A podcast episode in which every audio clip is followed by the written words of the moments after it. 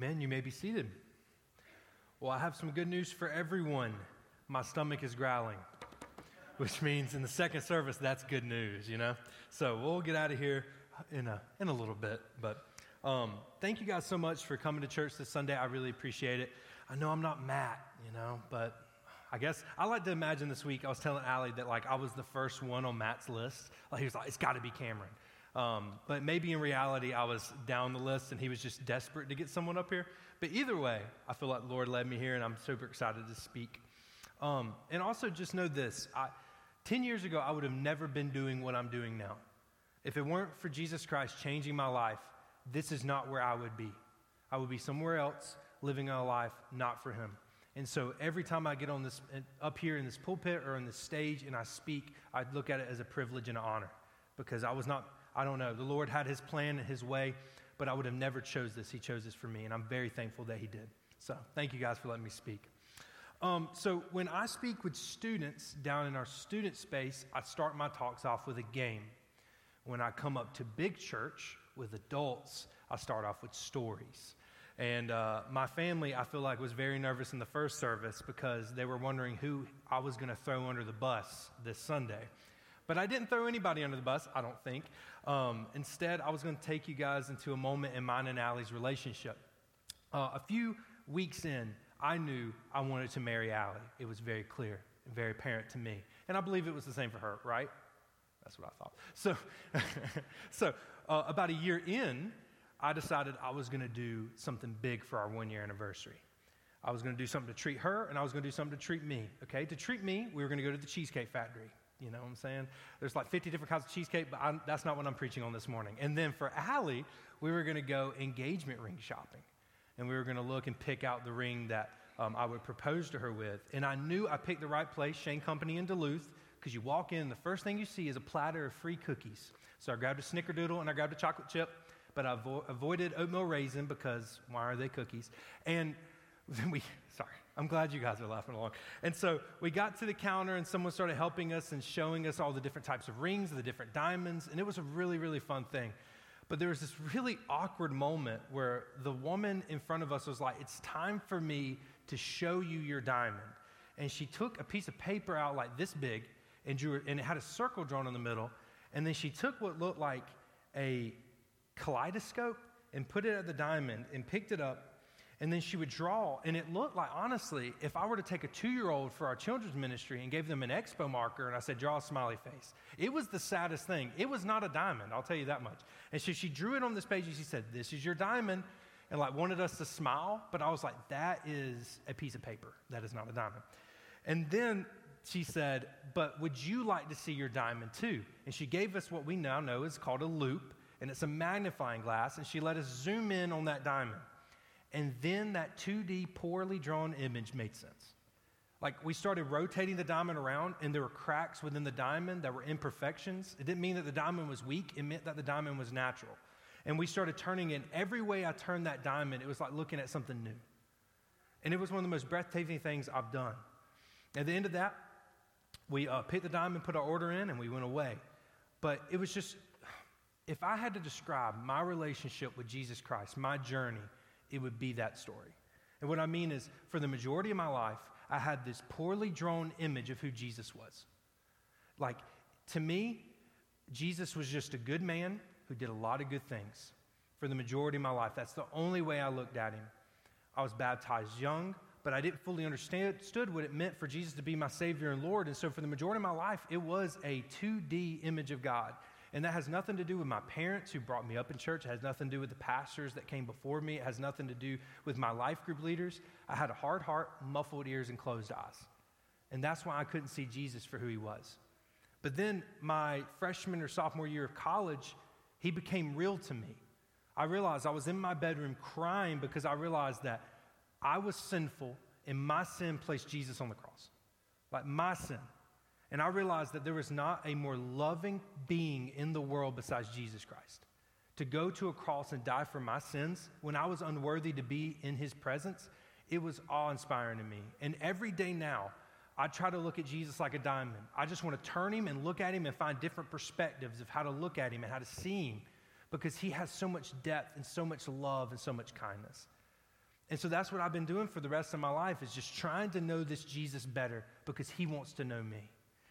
And so that's really what Matt has been doing the past few weeks. He's been in Revelation 1 through 5, and he's been painting this image that Jesus is a conquering king, which is totally true.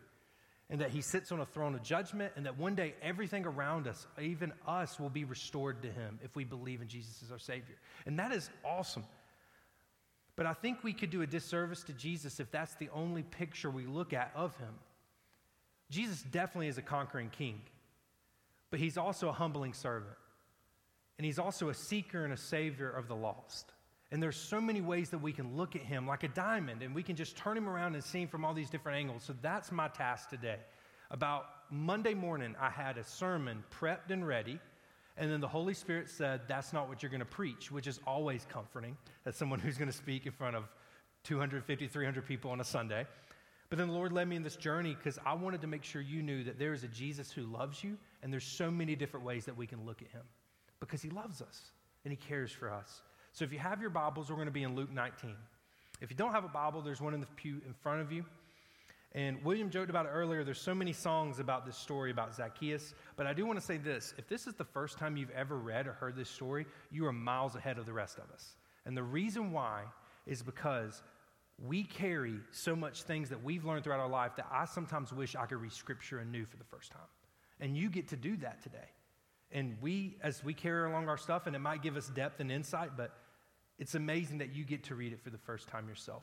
And this is just a beautiful story about how Jesus loves those who the world cannot understand why he does. Um, so let me read that with us. Sorry, I hit my mic. And then we'll pray and we'll get started. So Luke 19, verses 1 through 10 says, He, Jesus, entered Jericho and was passing through. There was a man named Zacchaeus who was a chief tax collector, and he was not able, or he was not able to, sorry, he was trying to see Jesus, but was not able because of the crowd, since he was a short man.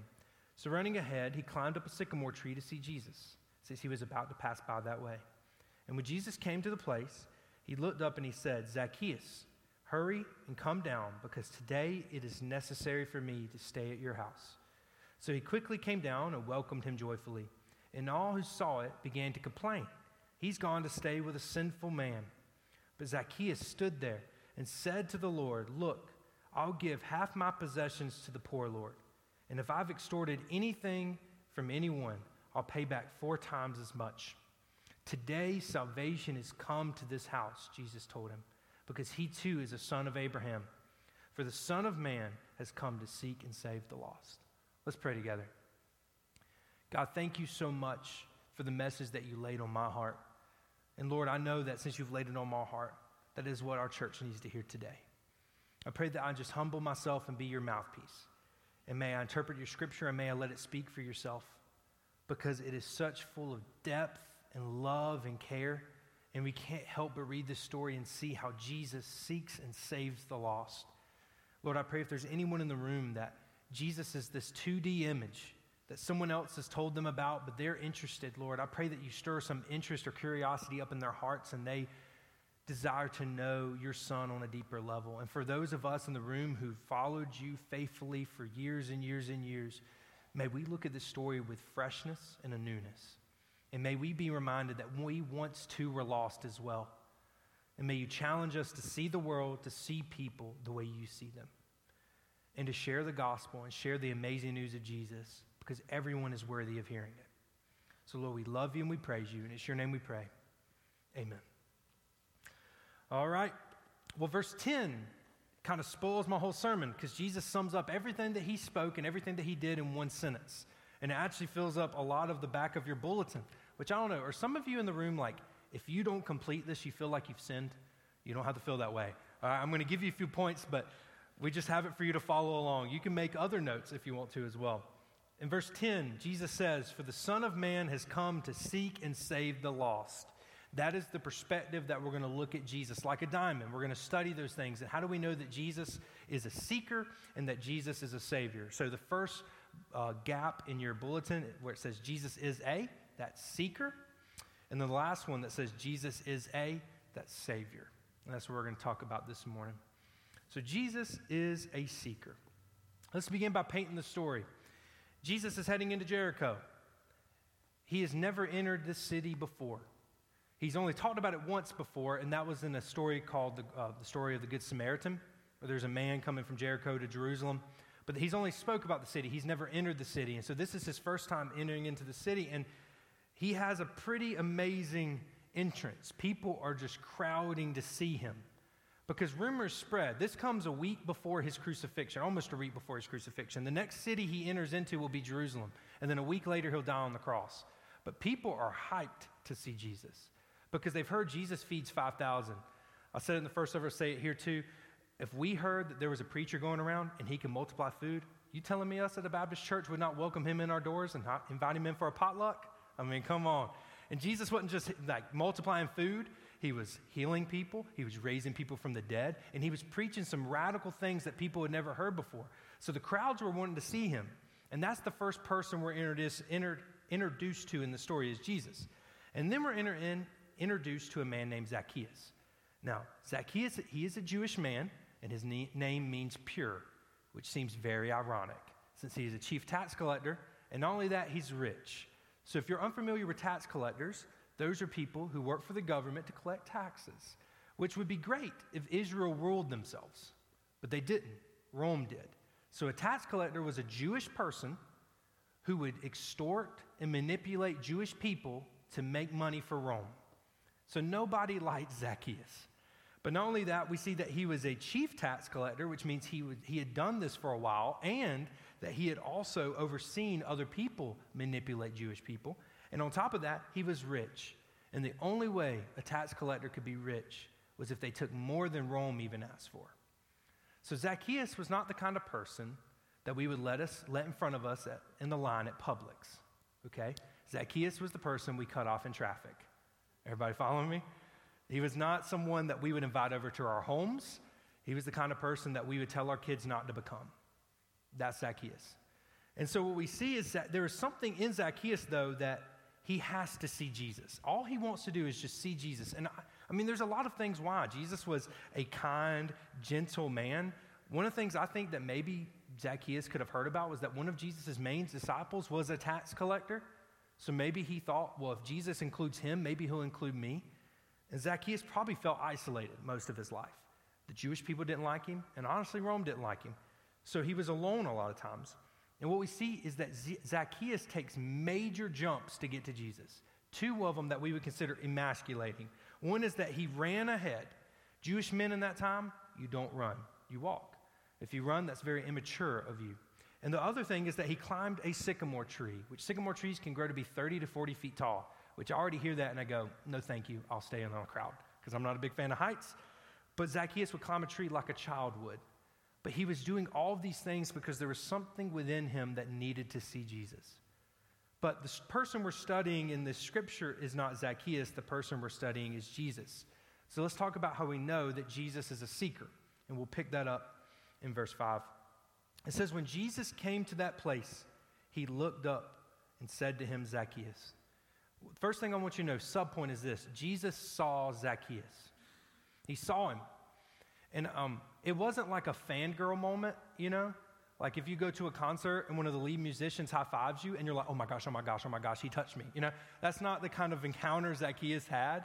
It was more of Jesus was walking in a crowd of hundreds of people, saw Zacchaeus and stopped and talked to him. And we're later going to see invited himself into his home. And that's because Zac- or Jesus saw Zacchaeus.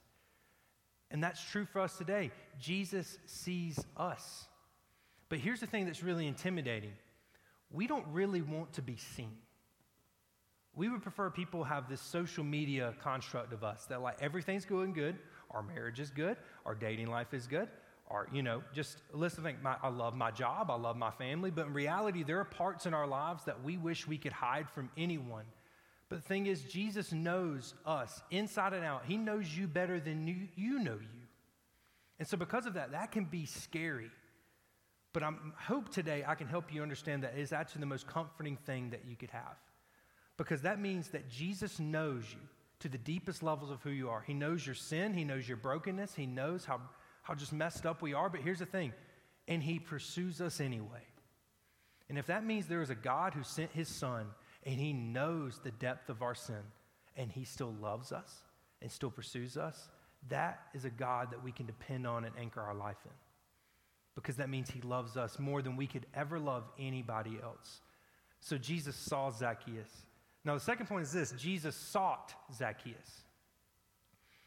I love that Jesus didn't have to, you know, if I don't know someone in public, it is the most embarrassing thing, especially working at a church where you're supposed to know people's names, but my memory is probably my biggest weakness on staff.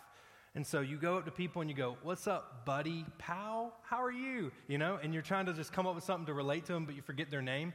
What's amazing is Jesus has never entered into Jericho and he knew Zacchaeus' name which means either two things. Jesus is fully God, which he is, and so maybe he just knew Zacchaeus from the inside out because he's God.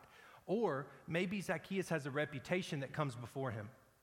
And maybe people talk about that. When you enter into Jericho, there's a man there that you don't need to trust and you need to stay away from. We don't know. But regardless, it's amazing that Jesus knew his name and wanted to have a relationship with him.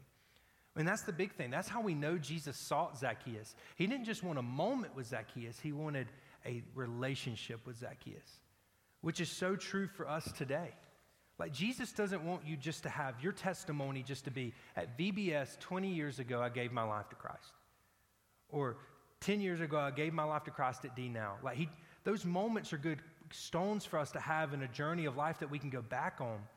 But Jesus wants more than just a moment, He wants a lifetime with us. He loves us too much to just have part of our lives, He wants all of it. Every part of it, every nook and cranny, everything that we want to give him and everything we want to keep away from him. Jesus wants it all. And it's shown because he knows Zacchaeus' name. And the final point is this Jesus, or the final point of this section, Jesus dwelt with Zacchaeus. I can only describe what Jesus did as something a high school boy would do. High school boys don't ask for permission, they just tell you what's going to happen. So it's almost like Zac- Jesus said to Zacchaeus, He didn't go, can I come to your house tonight? Are you prepared to have me? Instead, it was the most high school boy thing I've ever heard. And he was like, I'm coming to your house tonight, and you, whether you like it or not, which is pretty intrusive, but I love it because that's Jesus. Because Jesus, again, doesn't want to just be a part of our lives, he wants to be in our lives and wants to be all of our lives. And so, this isn't something that should be unfamiliar to us, like that God wants to dwell with his people, okay? Because what Jesus is really seeking out to do is Jesus wants to have a meal with Zacchaeus. He wants to have dinner with Zacchaeus. He wants to have late night conversations with Zacchaeus. He wants to talk about with Zacchaeus the things that we don't want to talk about even with our closest friends. He wants to talk with him about the job that he has and does he feel like he's really honoring God? He wants to talk about his family and does he feel like he's honoring them? Like Jesus wants to have a deep, intimate relationship with Zacchaeus, and that's no different than the God that we talk about in Genesis. But let me back up a second. So I have this skill that I've picked up since working at Briarwood. I've been here almost seven years, and I can tell where Doug Art is at all times. And here's how, okay? Doug Art takes the elevator. So if I'm in my office on the first floor and I hear the elevator ding, either that's Rebecca bringing trash bags to clean the church or Doug Art's coming down to the first floor. Also, Doug wouldn't mind me saying this about him. Doug is a pretty big guy. He lifts weights which means his footsteps carry a lot farther than everybody else in the church. And I can tell, I can hear the floors creak around the church as Doug comes to my office. And I would say 95% of the time, I'm already looking at my doorway when he comes into my office because I just know he's coming. And the reason I know Doug and I know that he's coming to be with me and talk with me and just probably tell too many stories together. But anyway, the whole point of me and Doug and our relationship is that we dwell with each other from nine to five every day, Monday through Friday we talk together, we spend time together. And I want to point you back to a time, if you want to flip there, you can, all the way back to Genesis 3, in a really sad moment in our history as humans. It's when Adam and Eve sinned. But here's what I want you guys to think about How did Adam and Eve know that God was looking for them after they sinned? If you go all the way to verse 8, it says, Then the man and his wife heard the sound of the Lord God walking in the garden in the time of the evening breeze. They knew God was trying to dwell with them because they knew his footsteps. That's how close of a relationship they had with God.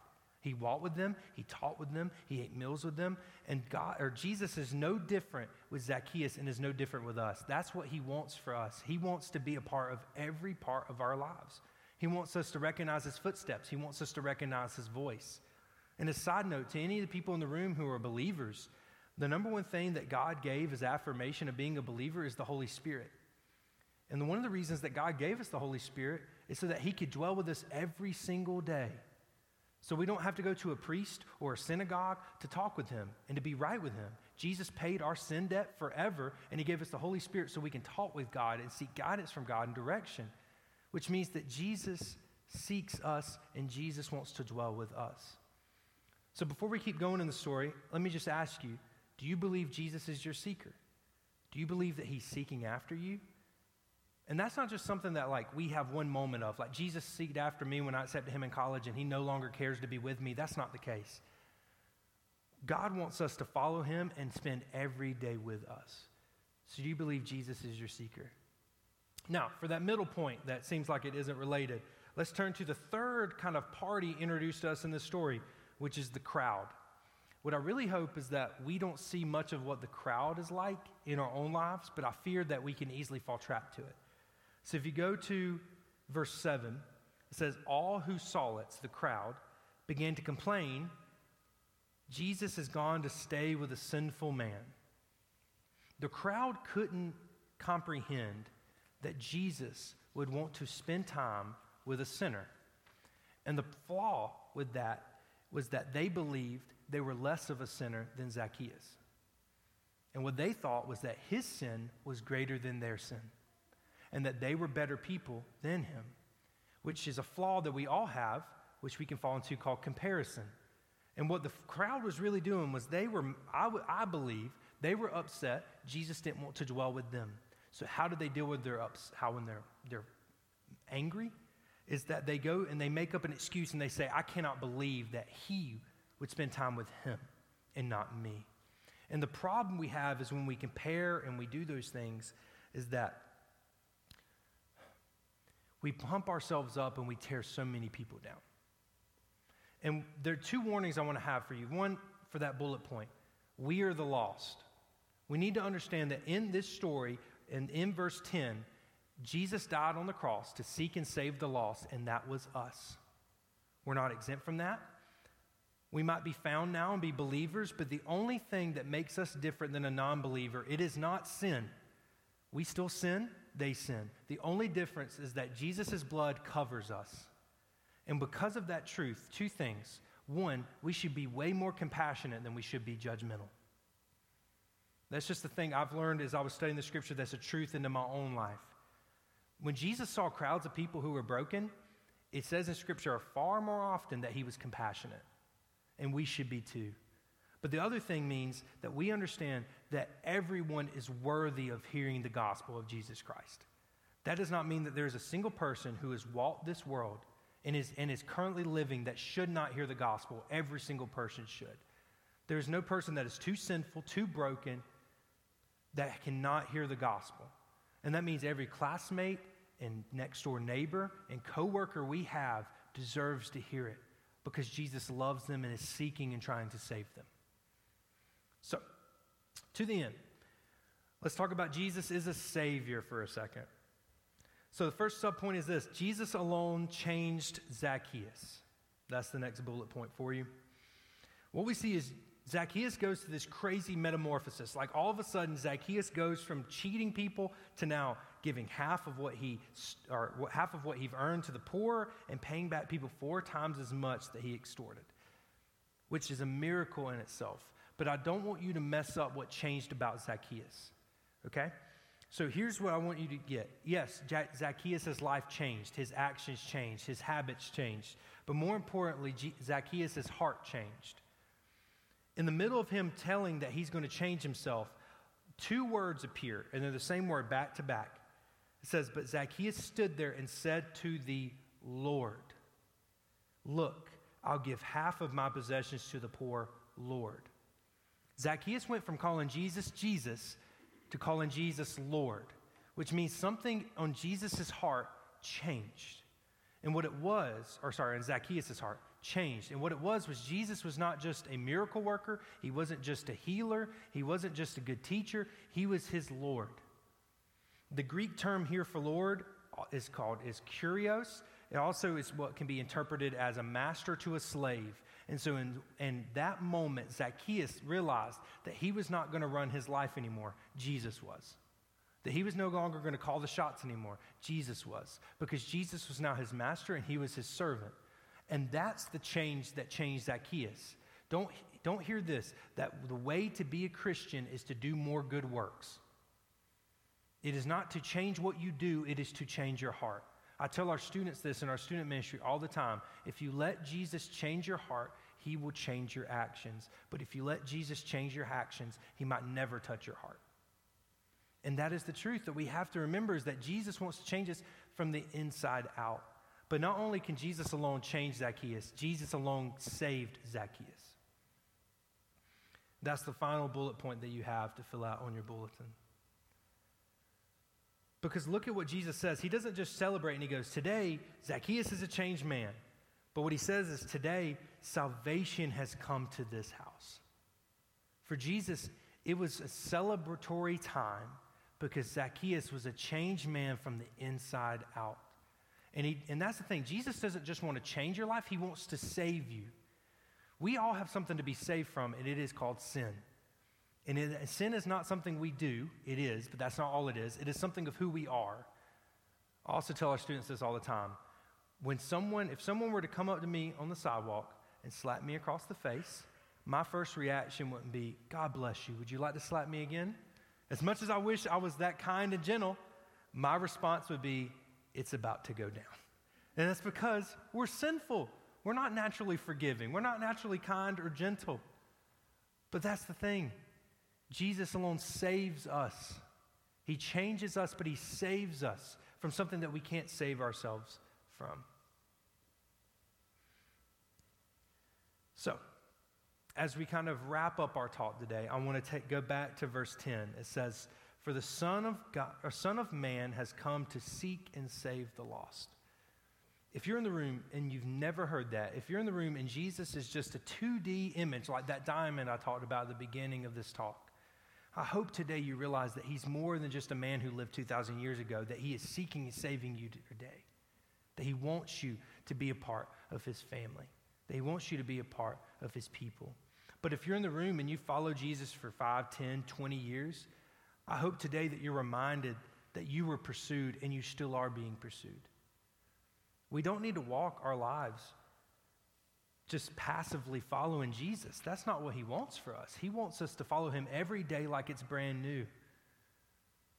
And that's something we have to work towards and we have to fight for because being a believer in Jesus can sometimes grow old in us, but we should never diminish the value that it was that Jesus took our sin upon the cross and paid for our debt. So, as we kind of wrap up today, we're going to have a different response than we typically do. I might have forgot to say this, but we have a few people on staff away for this week. Joe's on vacation with his family, Brandy's on vacation with hers, and Matt is all the way in Zambia, which means you can be a little scared. Me, Dan, and Doug are the only ones in the office every day this week, so pray for us. Um, but because we're kind of limited on people, I just want to challenge you with this. One, when we sing this last worship song, talk to the God of the universe who seeks and saves you through his son. Like, don't let this just be another time where we go through a habitual worship session at the end of a service, but instead talk to the God who saved you and thank Him and be grateful for what He's done. The other thing is, if you're new here and something I've said maybe about Jesus has piqued your interest and you want to learn more about Him, fill out this Connect card. When we go into our giving part, portion in a few minutes, um, we're gonna you can put that in there as well. And the last thing I want you to say is, or want to say and challenge you with is, again, we're about to worship. Worship with a grateful and authentic and genuine heart. Because that's what Jesus deserves. Because he died on the cross for you and me, because he loves us and because he seeked and saved the lost. May we remember that about Jesus, that he is a conquering king, but he is also a humble servant, and that he seeked and saved you and me. Will you pray with me? Um, Lord, thank you so much for the opportunity we have to turn to your word. I thank you so much for your son and how he is just so deep and personal and genuine. He is so gracious and kind. And I cannot believe that you sent him to save me and to save everyone in here. And so, Lord, I pray that we remember that. And I pray that we, we sing loudly the praises with a grateful heart at the end of the service because of your great love and pursuit of us. So, Lord, I love you. I thank you. And may we worship you authentically with the rest of this service. And it's your name I pray. Amen.